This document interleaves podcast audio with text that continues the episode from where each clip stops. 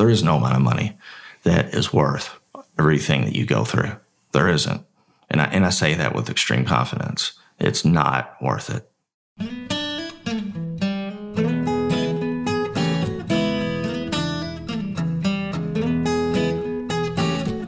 All right, everybody, it is episode 226 of Bourbon Pursuit. And we don't have a whole lot of bourbon news to kind of cover, so we'll just kind of give you some updates on what's been happening with inside the ecosystem. And last week was what is considered the Great Buffalo Trace Barrel Frenzy. We talked about on the show with Bo Beckman of Buffalo Trace about how there are barrels that are allocated for the general public that can get access to them. And now, as you could imagine, there are thousands and thousands of people going after just a handful of barrels. And you knew it was going to be an intense few moments as soon as it went online. But there was a huge feeling of defeat felt across the entire bourbon landscape when people logged in, and within the matter of one second, every single barrel was gone. Yet, Persistence paid off, and with the help of our Patreon community, Bourbon Pursuit was able to capture two Buffalo Trace barrels and a 1792 full proof. So we're looking forward to bringing those to our community in 2020. Now, speaking of barrel selections, we're out at Four Roses today selecting our final barrel from there for 2019. That's going to be five barrels from Four Roses this year, and we're always humbled and thankful for the opportunity to go and bring our Patreon community members along with us. So thanks to Four Roses for always being so accommodating and awesome. And a huge shout out to Keg and Bottle out of San Diego for being our retail partner who makes all this possible.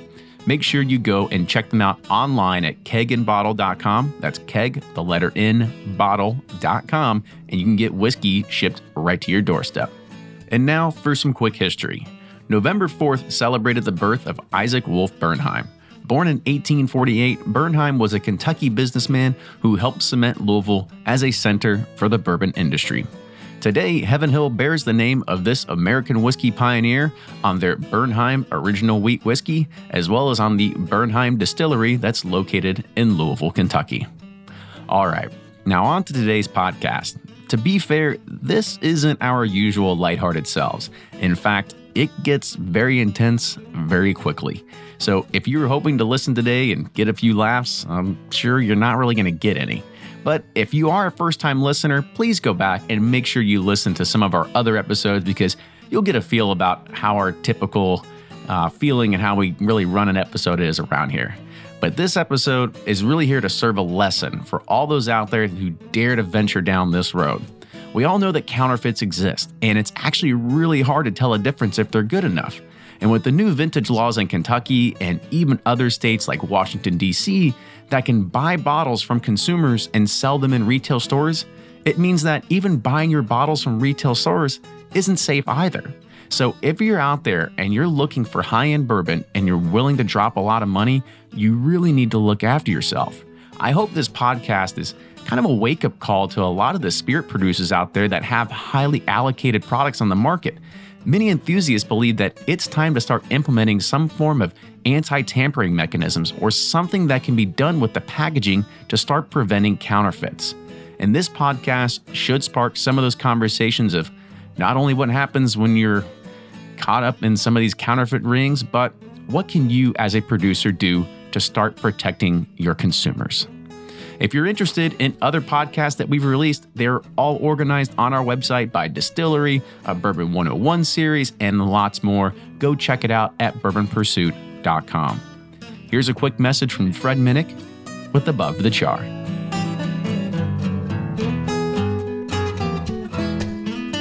I'm Fred Minnick, and this is Above the Char. The secondary market, as we once knew it, is gone. You can no longer go onto a Facebook group and actively trade or buy from someone three states away. There's no getting it back either. And let me tell you why.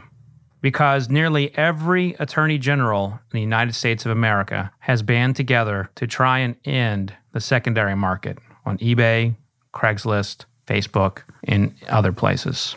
In a recent letter, a coalition of 46 state attorney generals asked companies in their respective states to review their current postings for online alcohol sales, asked them to remove illegal postings, and develop programming to actually develop programming on their own dime to block and prevent users from violating state alcohol laws.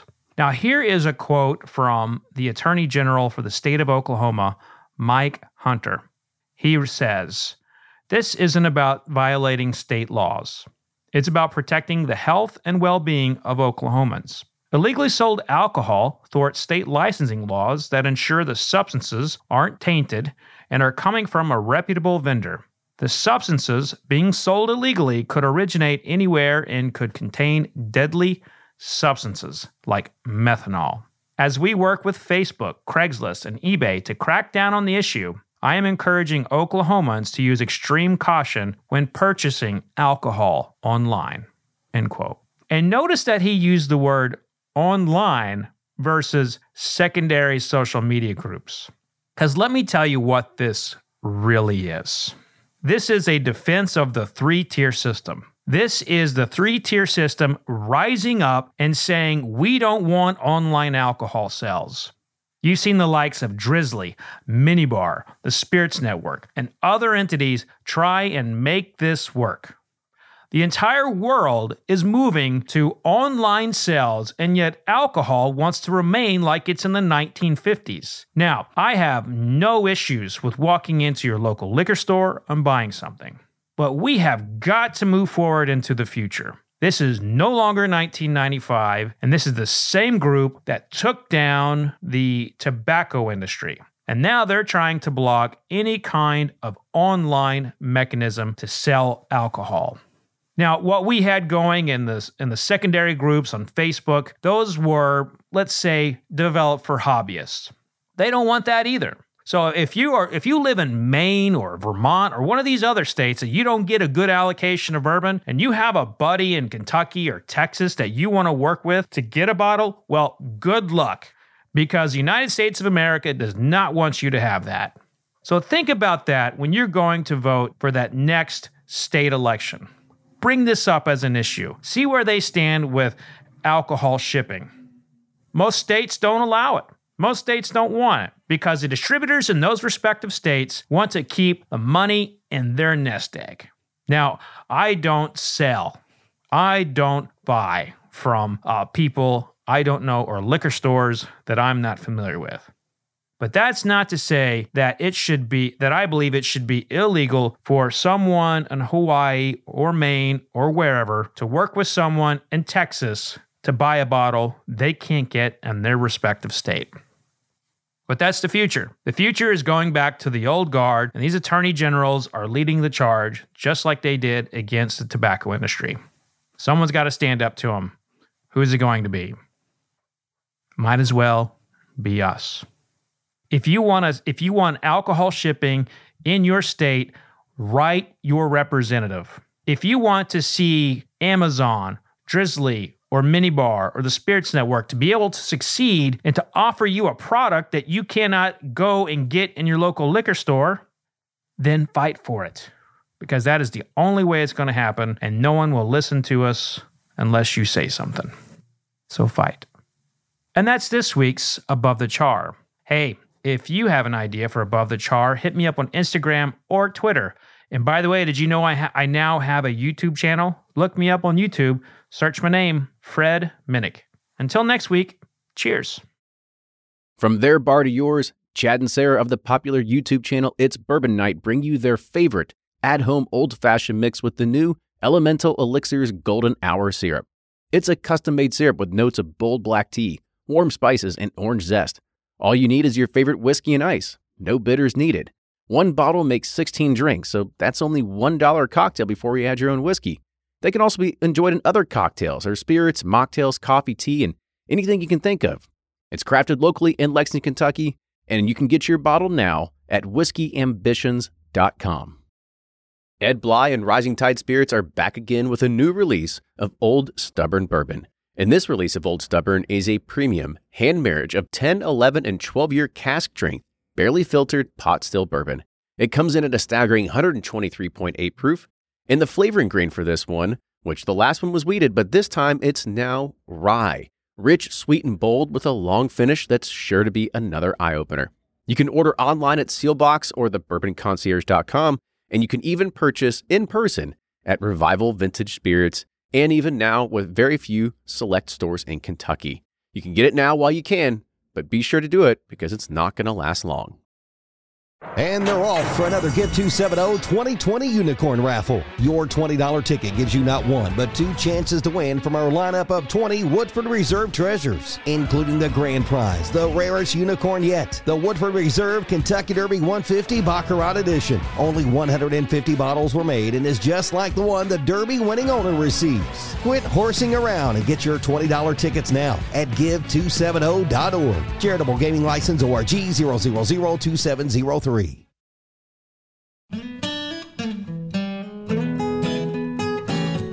Welcome back to the episode of Bourbon Pursuit, the official podcast of Bourbon.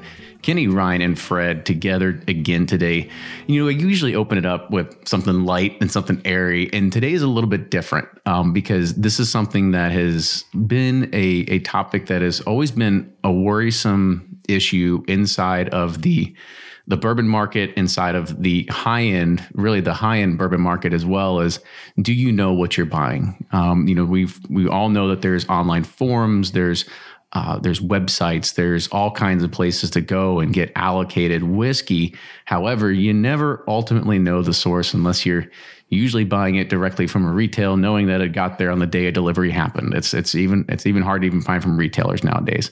But when we start going down this path, we start looking at the counterfeit side. Is is it out there? Does it happen? And of course it does. Um, and that's the that's the the truth and the sad reality of what is out there. However today's episode is really going to expand on that even more to kind of look at what is the harsh reality of somebody that does this and gets caught. Mm-hmm.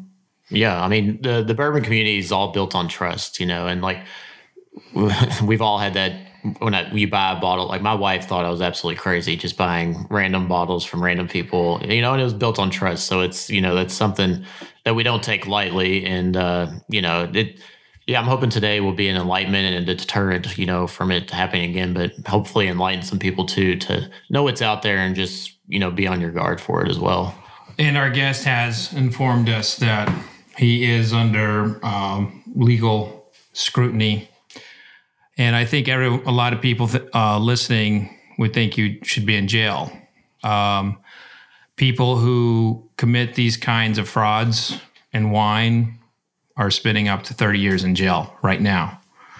So I don't know what the status of your legal problems are, but you know, the fact you're sitting with us tells me that you you care enough to sit down with us. But I want to tell you something we don't feel sorry for you.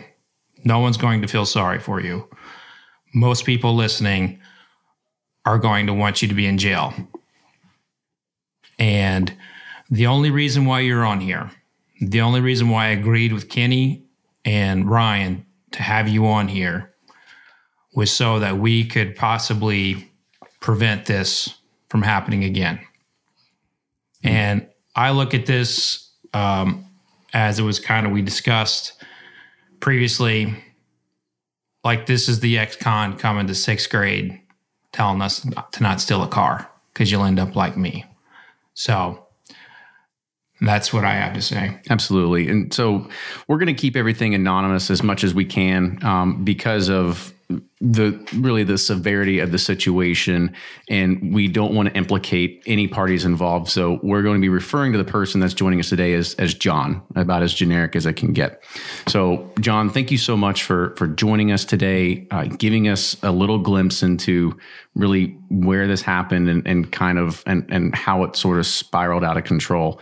So kind of talk about first your introduction into like the bourbon market was it something that you saw as uh, you actually enjoyed bourbon or was it something that you saw as, as opportunity for for business uh, in like a flipping game or something like okay. that well I, I do enjoy bourbon uh, and when i got involved in the groups it was on a very low scale but it ended up to where i was selling quite a few a bit more bottles so it in, ended up being more of a, a business uh, type not a business where I, as I quit my other jobs or anything, mm-hmm. but it was a strong hobby to where, you know, I enjoyed, you know, buying and selling bourbon. So, um, and I kept up with it quite a bit. So Mm-hmm. it led from me liking it to longer I got into it, me selling more and more bottles. Yeah, it was kind of like a. I mean, is it like a drug or a habit that you can't quit? Like, Uh-huh. it's an easy way to. I mean, don't get me wrong. Like a lot of people flip bottles and Mm-hmm. they go and do it. Um, you can't. You get a Weller twelve at forty bucks. You sell it for one hundred and forty. It's it's an easy. It's an easy Benjamin. I would say that's a very good way to put it. Truthfully, it really is. Yeah. And I guess if you can scale the operation, it, it makes sense too.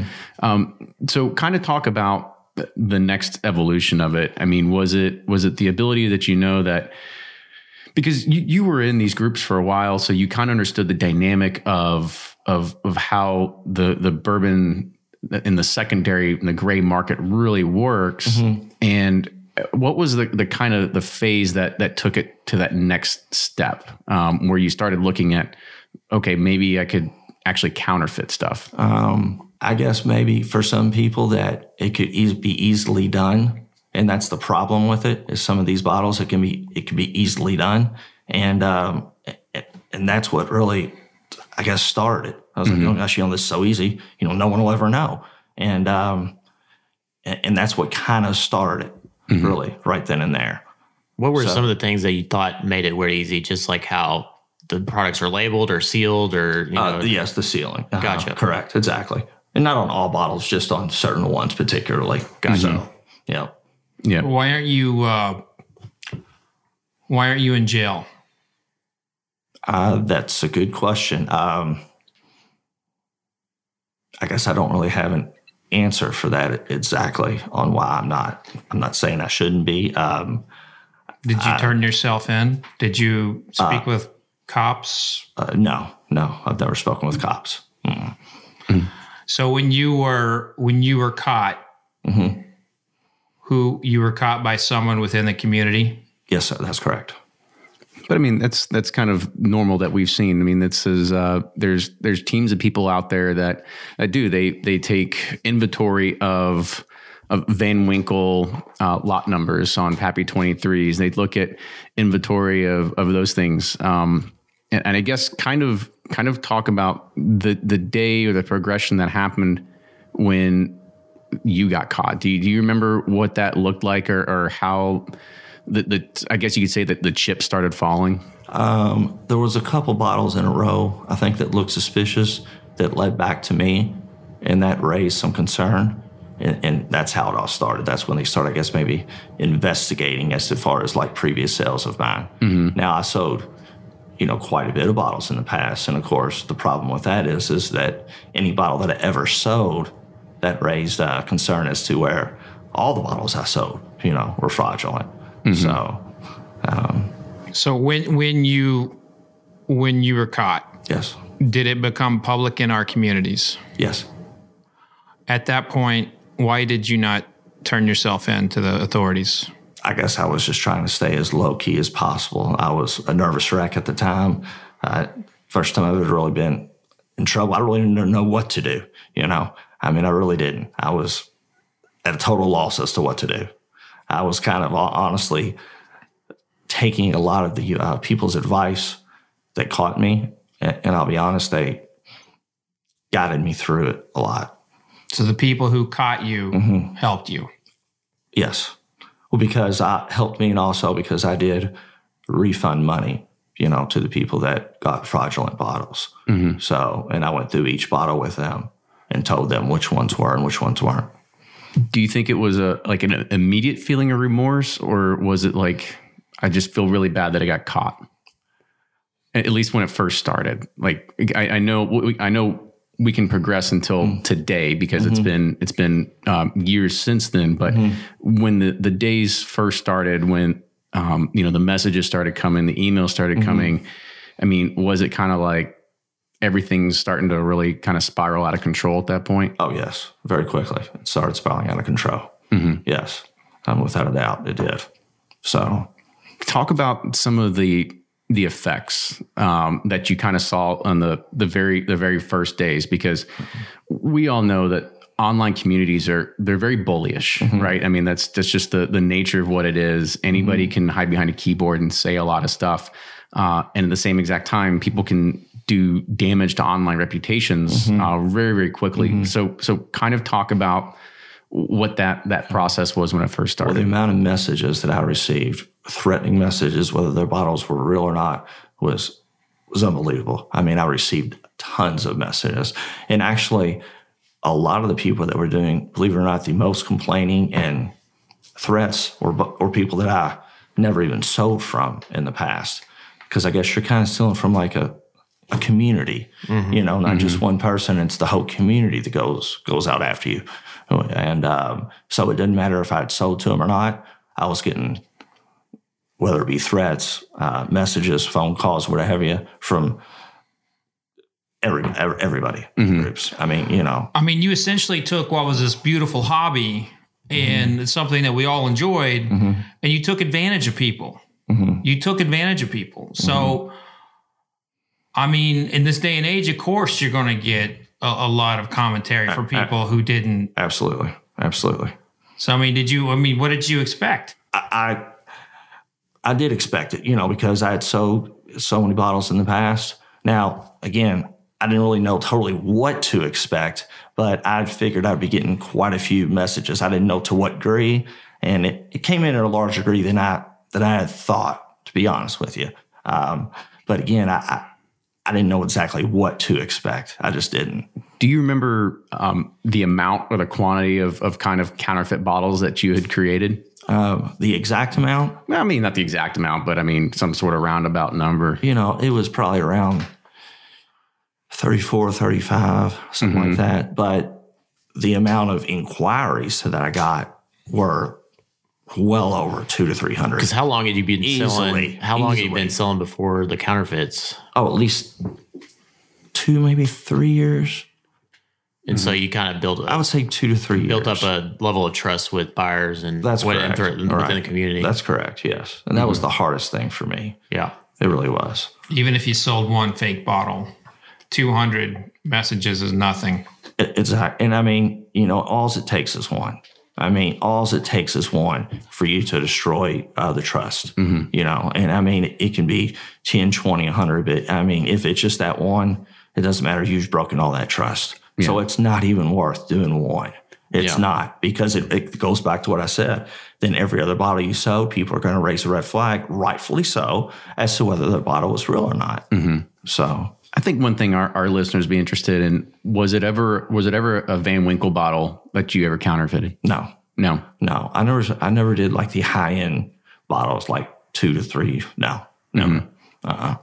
You, you figure like I'm just trying to think of it from a like a, a the mind aspect you might have gone through that you stick in somewhere like in the middle of the road, something with like clear parafilm or clear It things was, that are right, easy The to average do. bottle was like you know maybe uh, 300, 400 would Mm-hmm. be the average, but I never did the high end stuff. Mm-mm. So I'm with you on that. Okay. So I guess let's let's kind of progress it on a little bit now. Um, you know, we've we've harped on a little bit of kind of where it started, um, and the days that that it started happening. Kind of talk about in a few of the weeks following from there, um, because you know when when news surfaces something like this, it immediately becomes a a huge issue with inside the community, um, and people are always talking about it.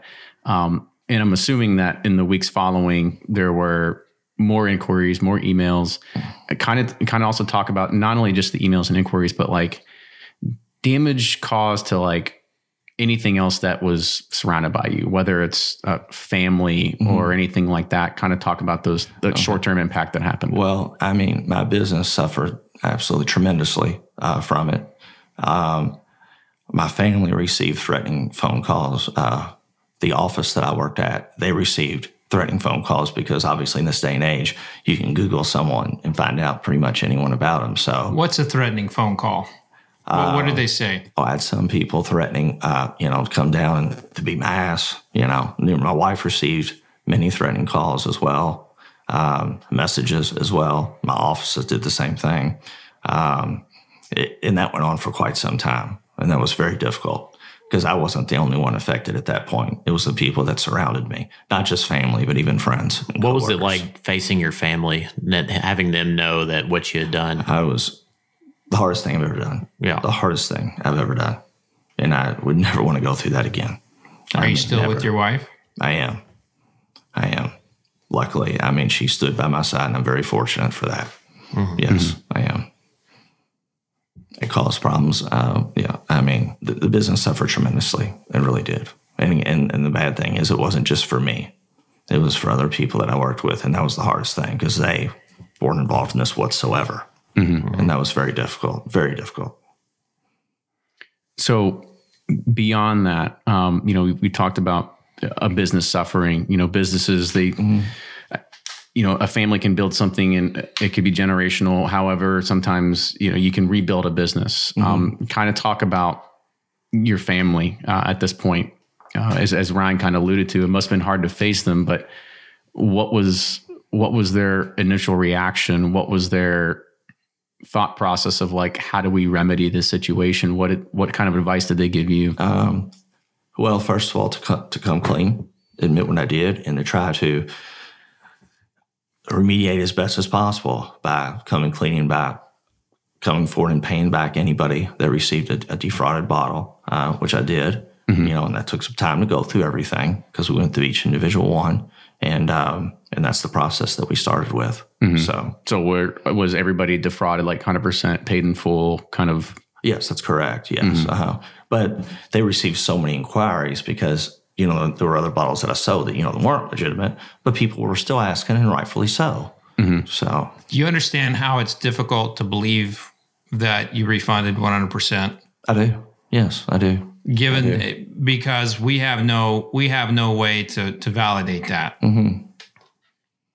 Um, what they did was they went through eBay, where I got the bottles, and they went through all the accounts, and we went through each bottle individually mm-hmm. from them on what I purchased. so And ebay had- was the, and eBay, had- and eBay they- was the, the Right. point where you and, were able to get had these full access to my accounts. I gave mm-hmm. them my passwords and everything. So e- was eBay your only source of acquiring empty bottles? Yes, it was.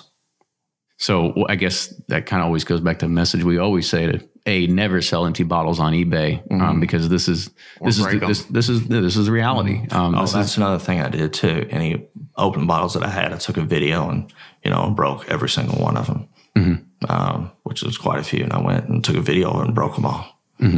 So After you were caught. that's correct. Yes, afterwards. Mm-hmm.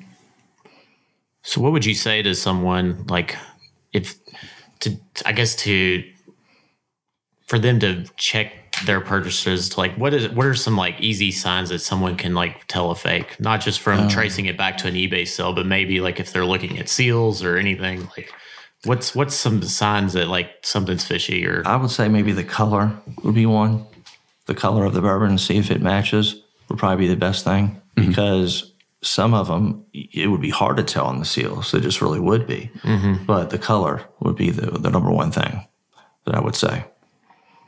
And without tasting it, I'm saying. You know, Ryan, I've spotted a lot. I've spotted a lot of fakes in my career. In fact, you know, I validate a lot of older bottles, and uh, and unfortunately, um, John is not a good person to ask how to spot a fake because as soon as he's the guy who has been counterfeiting, and as soon as that he's out his words out there on the street of like how you spot it, you know, the the other ones try and fix it. yeah. And that's the problem with counterfeiting. It's a fucking virus. You were um, bourbon fraud 1.0.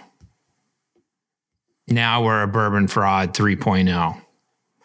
And like what you were doing, it's completely discounted now to like how to catch something mm-hmm. because everyone's everyone's done it. But you did it, and I still I still have not felt the remorse. I hear that like this happened and that happened. I hear a lot of regrets, mm-hmm. but you took away a community's innocence in a lot of ways. I mean, sure, we could have all assumed that this stuff was happening, but you did it. And I still don't feel like I hear the remorse from you. Um, you know, the hardest thing for me was I built up a lot of trust and all that within those groups. And it killed me knowing that I broke that because I, I built up a lot of good friendships and things. And it, and, and it was very hard for me to deal with that. On a person because I, I do I do care about people. Uh, that doesn't show that, but I mean I'm saying to break all that and all the friendships was was very hard for me. I mean it, it really was. I mean and that was one of the most difficult things that I, that I went through is because of just people look at you obviously you know differently, and I hated that because I do care about what people think, probably too much. But I mean I, I do care about my image and what people think about me, and I and I hated that I broke all that trust with the people that I had worked with and sold for so long. Whether they received a fraudulent bottle or not, it doesn't matter because I was still at that, that viewed. So, What did you refill with? um, Weller mainly. You were refilling with Weller. Uh huh. That's correct. That's not what I was expecting to hear. I was expecting to hear something like Kentucky Tavern or something. It was the, the Weller, not the 108, but the The special reserve. yes, action. special reserve. Yes. Mhm. So I guess let's let's keep on going down. Uh, I know Fred wants to really feel the remorse here, but I kind of want to keep going down this path of. Um, so we've we've we've touched on the weeks afterwards. Um, let's let's touch on one year after. Um, you know, usually anything that happens in these communities, it's it's it's breaking news for about a week, and then after that, the dust settles, and we wait for the next big thing to happen. Uh, that's just typically the the cycle, the ebb and flow of of what happens. So a- a year later, sort of, where is where's your head at? Where's your um, your business? Like, is it still down? I mean, is it still in a rebuilding phase? Like, what Oh, and what what sort of consequences we're still feeling? absolutely still in a rebuilding phase, that's for sure. And I mean, you know, still if I go out, I'll always have, I feel like that perception is, oh, he's the guy that defrauded people, whatever. And there's no way of me, you know, there's nothing You feel like you're you're permanently tagged with that now. permanently damn. Yeah. And there's, I don't think there's anything I can do about that, unfortunately, you know, and I understand that. I understand why, because I broke that trust, you know, and that trust probably can never be regained. And I understand that. And that's very difficult for me. So, mm-hmm. and it's hard, honestly, it's hard to live with. I mean, it really is. It's hard for me to live with. Yeah. There's not a day goes by where I haven't thought about it. And I mean that when I say that. There isn't a day gone by, there isn't a day gone by mm-hmm. where I haven't thought about it. Yeah. I mean, I, I, I would imagine it, it has to be tough. It has to be mm-hmm. tough trying to go through this and, and trying to Um, it's not worth it. It's not even establish new relations. I mean, and, and you're in a city, uh, Ryan, we talk about it all the time. It's a, it's a big little town. Mm-hmm. Everybody knows everybody. Yeah, um, exactly. Exactly. You know, it's just it's not worth it.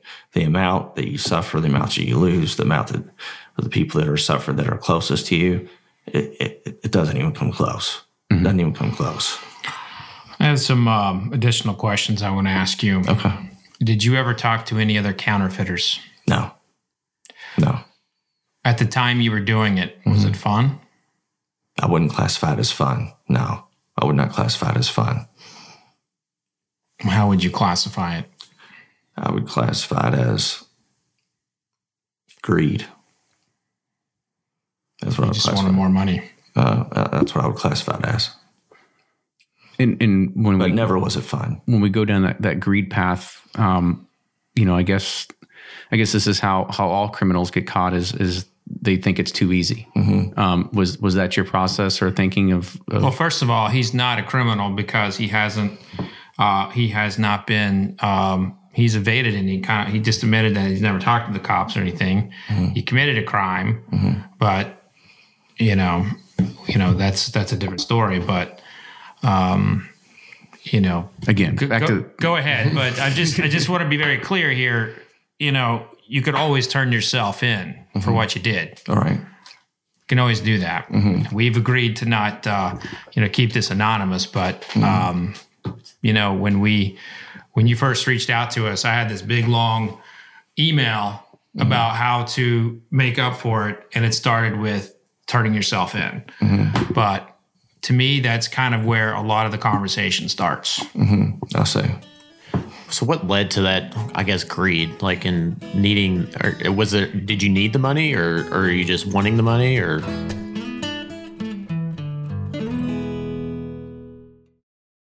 If you're anything like me, then you can't get enough about bourbon. And that's why I'm a subscriber to Bourbon Plus magazine. Bourbon Plus is a quarterly publication that tells the stories from the heart of bourbon the farmers who grow the grain, the distillers who labor over the process, and the people like you and me who raise their glasses to celebrate it all. Subscribe to Bourbon Plus magazine today at bourbonplus.com, that's P L U S.com, and use code PURSUIT at checkout for $5 off your subscription. Customers are rushing to your store.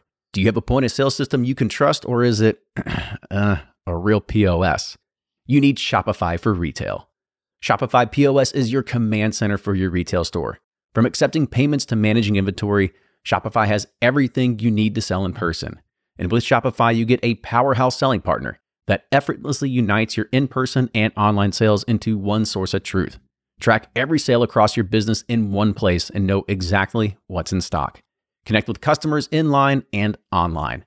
Shopify helps you drive store traffic with plug and play tools built for marketing campaigns from TikTok to Instagram and beyond. And you can get hardware that fits your business.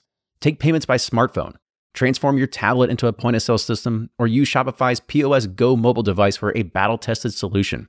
Plus, Shopify's award winning 24 7 help is there to support your success every step of the way. Do retail right with Shopify. Sign up for $1 per month trial period at shopify.com slash bourbon, all lowercase, and go to shopify.com slash bourbon to take your retail business to the next level today. Shopify.com slash bourbon.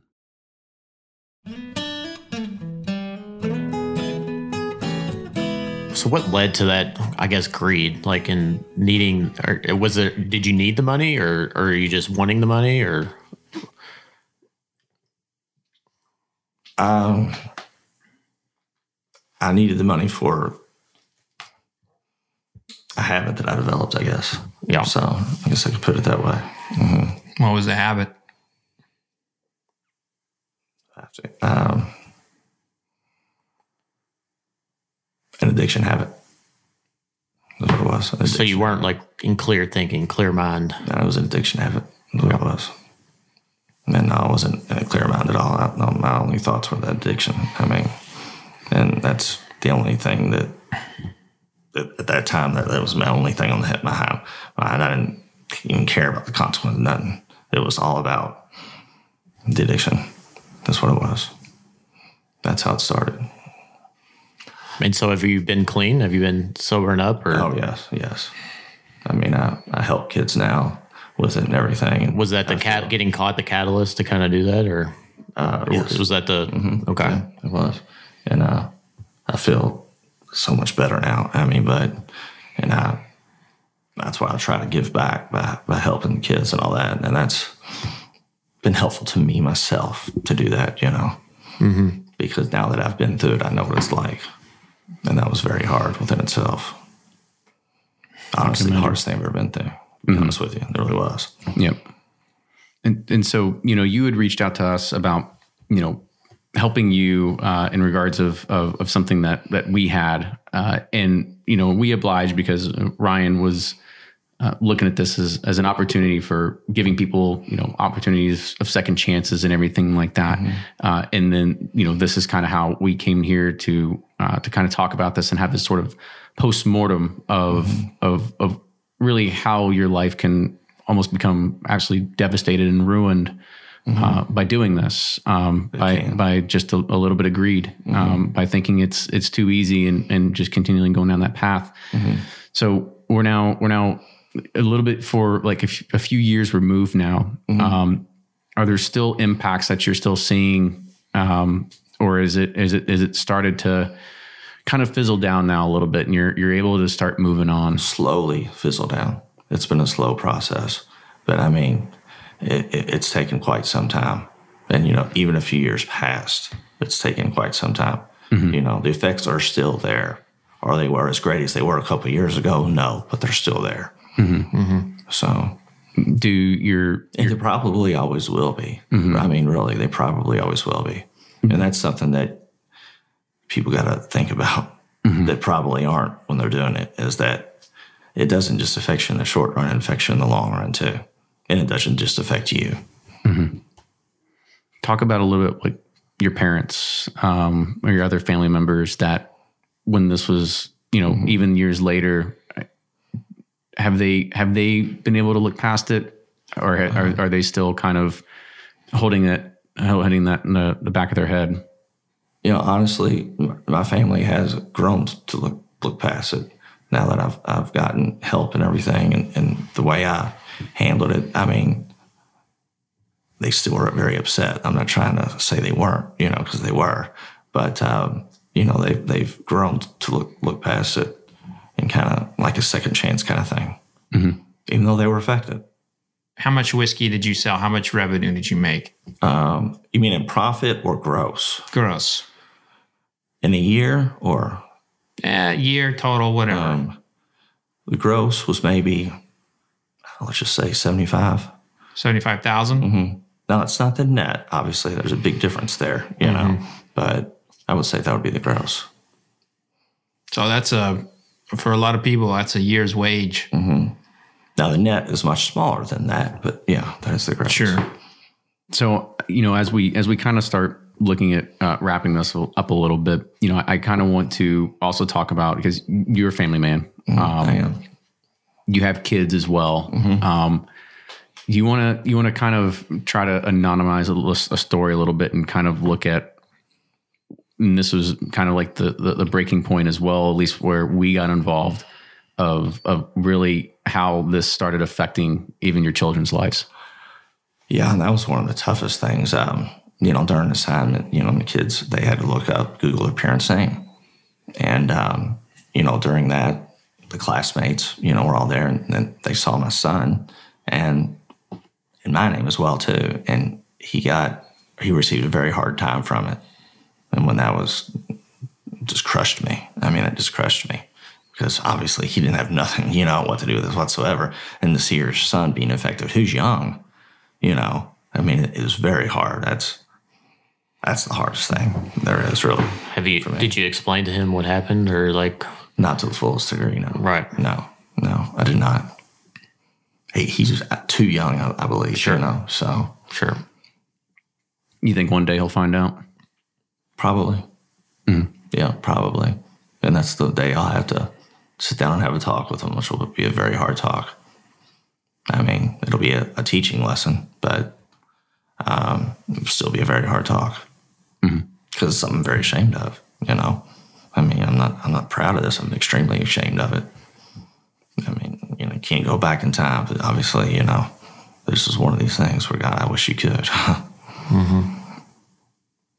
So as we as we kind of finish this up, kind of kind of give people one last sort of um, message on if you if you think that you're going to go on this path and and you can we're we're all bourbon um, enthusiasts here. We we know what bottles look like. You had already talked about being able to acquire some of these bottles, and most of them, if if it's just cheap plastic mm-hmm. stuff that goes over top of it, you can get a you can get a hair dryer, you can get a mm-hmm. blow blow gun or heat, heat gun, and you can mm-hmm. you can shrink wrap stuff pretty easily.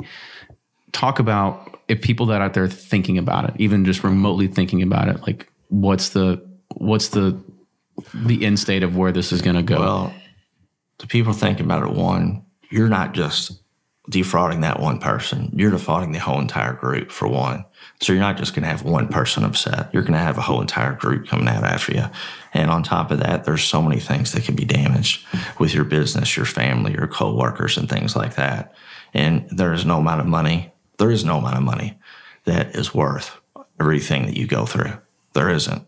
And I, and I say that with extreme confidence. It's not worth it. It's not mm-hmm. worth it whatsoever. Not even the first bottle, because that's all it takes is one.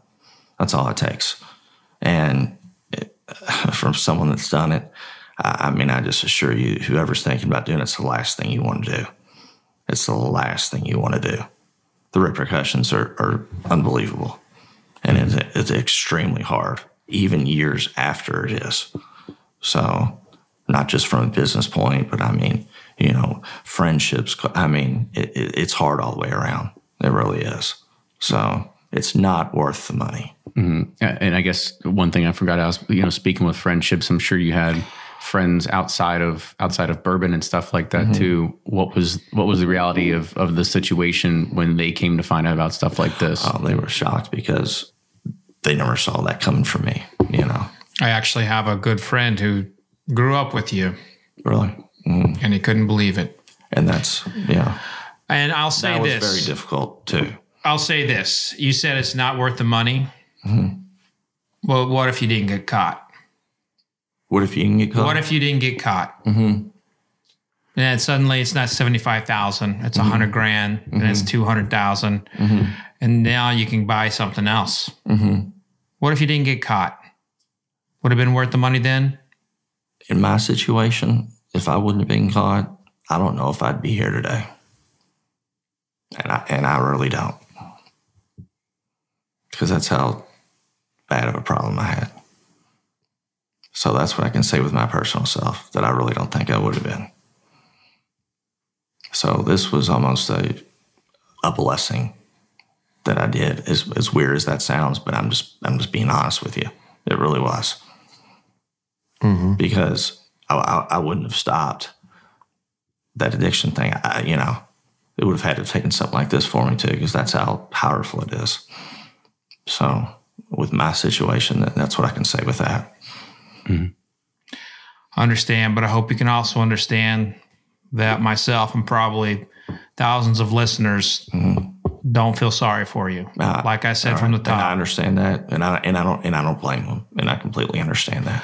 there's a lot of people who try to use their addiction or whatever mm-hmm. happened to them as mm-hmm. excuses mm-hmm. for what they did. And I've seen that time and time again.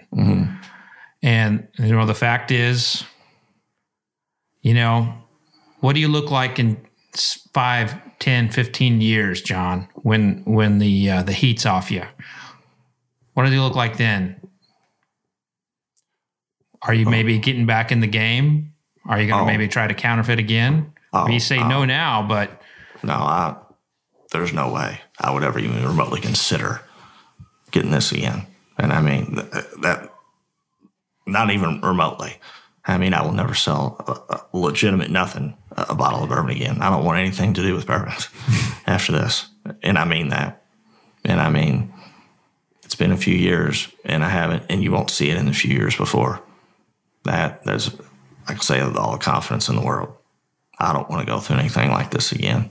I'm going to hold not you to even that. legitimately, not even not even legitimately. I don't want any. I I don't want to be involved in it at all. I, I'm going to hold you to that because please do. Please because do. like in and and and for me, this Mm-hmm. is like where the agreement for anonymity would would end. Mm-hmm.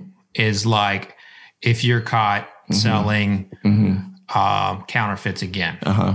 because I, I don't blame you. I mean, how people are, human nature is they got away with something, Mm-hmm. they got paid or whatever. The heat's on them, goes away, and then they come back to it. with That's me, I human mean, nature. I mean, you'll notice that I guess in the years to come. I guess is all I can say. But there's no question about it. With what I've been through, it doesn't even cross my mind. There's other ways you can make money, and I'm legitimately there's other ways you can make money, and um, that's the last thing I'm going to do. I mean, I mean that. Uh, it's not even consideration. There's no way. And I mean legitimately as well too. I don't want no sales whatsoever with me. I haven't done it yet, and you will not see me do it in the future. And and and you know what? If you ever were to, which you won't, destroy me. You know, but I, I, I that's not going to happen. It's not going to happen. Well, I know one person around here that'll keep you keep you honest. so And I please please keep up. I mean, you know, Yeah. So, John, I do want to say thank you again for um, you know having a having the courage to come on. I know this is not easy. Um, it's definitely not easy, and it's definitely not easy to put in a position like this. However, uh, our our real goal with today was to help not only just bring a, a story that's never been heard before, but also to give other people the opportunity to understand what is the real ramifications of mm-hmm. of this type of activity mm-hmm. and when a, a community can really come down on you mm-hmm. uh, and and really destroy not only just not only just a reputation but your your family life um, and everything that that comes in. It's it's not just a week. It's it's it's a uh-huh. lifetime. And that's really what what it boils down to. No, I, I want I want to go to this. Can, can you keep saying like the, the community did not destroy the choices? And I hope Mm-hmm. you I hope you agree with this. The choices you made Mm-hmm. destroyed your reputation and your relationship. I agree. That's the right. community did not do that. Right, you're exactly Your right. Your choices. My, yeah, I, you're exactly right. It was only me. You're 100% correct. And I appreciate you having me on it. And I hope I could at least fence a couple people out there, you know, that don't even think about it. So I really do. Oh, again, uh, thank you, at least from our side, to say telling your story. Uh, I think it's again valuable for um, people out there just to to know it. Uh, And then, really, as I said, what the ramifications are. So, if you want to learn more about Bourbon Pursuit, what we're doing next, what are the hot topics we're hitting on, make sure you follow us on social media Facebook, Twitter, Instagram, as well as Fred Minnick, Facebook, Twitter, and Instagram. You've got the curation desk, you've got Patreon, you've got for all YouTube. the for all the lighter subjects. all the lighter subjects, a little bit lighter and airier usually. Yes, this is a, this is a very serious subject today, and uh, we Yeah, I can and I, I, can I just want to say, I mean, Fred, I totally get where you're coming from. You know, because it it is a trust community, and the trust has been broken. Mm-hmm. And I'm, you know, and maybe I'm taking advantage of, but I do believe in redemption. And Mm-hmm. I will just say, you know, you only get one chance, and don't Mm-hmm. screw it up. And and you know. Fred wanted the remorse. I can see the pain, you know, Mm-hmm. and I can feel it. I feel the tension. So, it, and especially when dealing with families, so people Mm-hmm. that are thinking about it, I can I can tell you that this man's been through some with some some emotional stuff with people and and I just I hope that never happens again with anyone or you and I I'm glad we got Fred to keep you in check. So And uh, Fred, I respect all your questions. I agree with what you said, seriously. So I really do. Well, I am. Um, I've been around a bit, and I've seen a lot of um, a lot of people say things and then you know repeat their actions in the past. I could understand And that. yep. Um, words are easy for sure. I mm-hmm. do. Um, I definitely do believe in like the forgive and forget, mm-hmm. but to me, that's not just like uh, a given. Sure. To me, that's you got to earn it. I agree. for sure. And for me, this is this is a really nice first step mm-hmm. for you earning that from from me and perhaps other people in the community.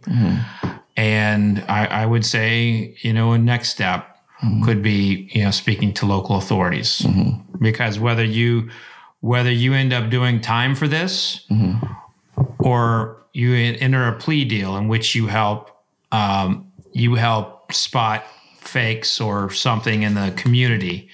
Because fakes are rampant in the entire industry. You can't walk through a major city without seeing a fake Pappy Van Winkle on uh, on display in a bar. There are bars all the time refilling their stuff. And you know something? most of the people who are in charge of like going around and making sure that um, the the taxes are paid and people aren't serving underage they don't care about that stuff but that stuff is defrauding our community as much as you are and for me if you want that sweet redemption if you want to be forgiven if you want people to forget about it you got to do something to get the community you know to support the community. Because right now the bourbon community is is hanging on by a thread with a lot of these a lot of these fakes. Again i said you were 1.0 there's been uh, numerous since. A lot of them are stealing straight from the distillery. And at the end of the day you know um, i'm genuinely i genuinely am coming to the point where i will not buy certain bottles unless I can validate them all the way to the original purchase. That's where I am right now because I know how bad it is in the market. And it all unfortunately started with you. And so you take on more of uh, more of an anger, uh, more of a grievance from me than I think um, you know if you were if if you were like the fourth or fifth guy. And I, I respect that and I understand where you're coming from. I can't argue that. I mean, I respect that. I'm glad you do, and I hope you I hope you consider um, my step 2 very seriously. Okay. All right. Thank you. Ryan, you want to close it out? Uh, we'll see you next time. Yeah, was. ooh, the tension was tight in there. So yeah, honestly, it was. Yeah, uh, I'm not the best host for these types. me neither. I usually, I usually like to keep it light, light and airy. That's uh, we got, we got. But no, it is a, definitely a serious subject. Yeah. Fred, I'm I'm glad you could ask the tough questions because I'm not so tough. It's okay. Uh, somebody, somebody here's keep us real. Uh, but then again, thank you for everybody that was able to make it here today to be able to talk about this. All of the team involved, Uh, and make sure that you stick around, uh, listen to Bourbon Pursuit next week because we've always got new fun topics. So, with that, we'll see you all next week. Cheers. Cheers. Thanks.